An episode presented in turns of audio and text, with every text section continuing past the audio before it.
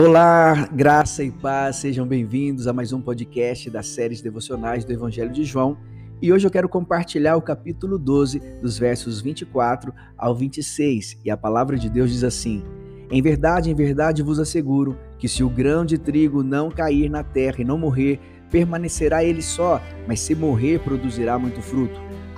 Aquele que ama sua vida perderá, entretanto, aquele que odeia sua vida neste mundo a preservará para a vida eterna. Se alguém me serve, precisa seguir-me, e onde estou, o meu servo também estará. Aquele que me serve será honrado por meu Pai precisamos compreender a profundidade da mensagem de Cristo nestes versículos. No capítulo 11, Jesus ressuscita Lázaro, a fim de que o nome dele fosse glorificado, a fim de que o nome do Senhor fosse glorificado e a fim de que também a fé do povo fosse ativada.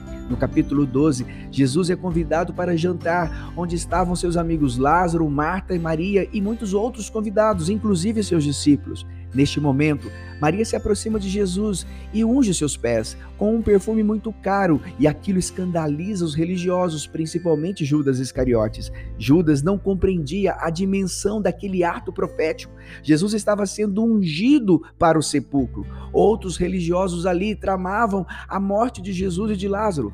No dia seguinte, Jesus entra na cidade e o povo recebe gritando: Hosana, bendito que vem em nome do Senhor, bendito o Rei de Israel cumprindo o que fora dito pelo profeta.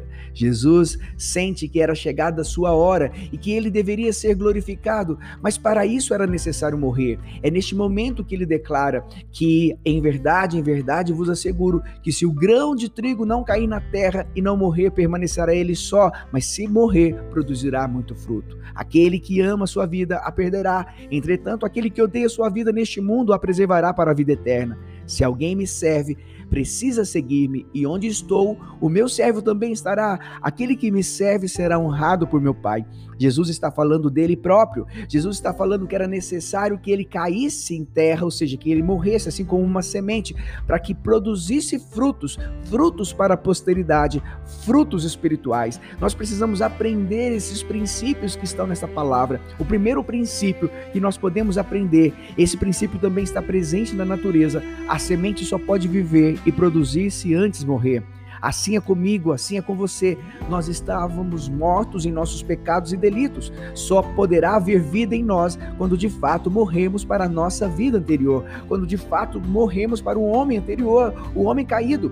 O segundo princípio, não ame sua vida, antes a odeie.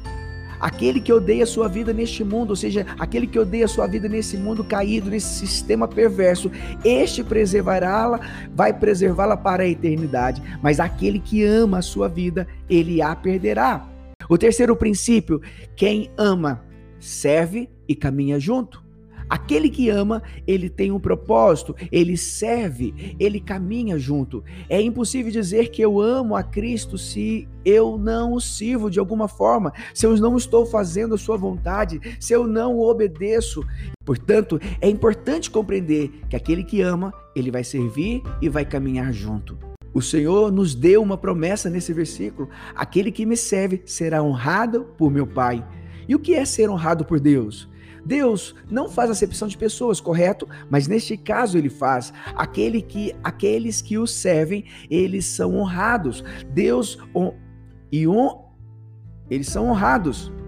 E honra é fazer distinção, honra é liberar bênçãos, honra é liberar recompensas. É isso que Deus faz para aqueles que o servem, é isso que Deus faz para aqueles que estão à frente, para aqueles que o obedecem. Ele honra, ele traz distinção, ele libera bênçãos, ele libera recompensas.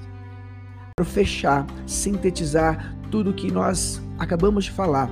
Só produziremos frutos se de fato morrermos para nós mesmos, assim como Jesus. Aquele que morre para si mesmo, ele gera frutos, ele gera vida na vida das pessoas, assim como Jesus, ele fez para que nós tivéssemos vida e vida em abundância. Eu quero orar por você.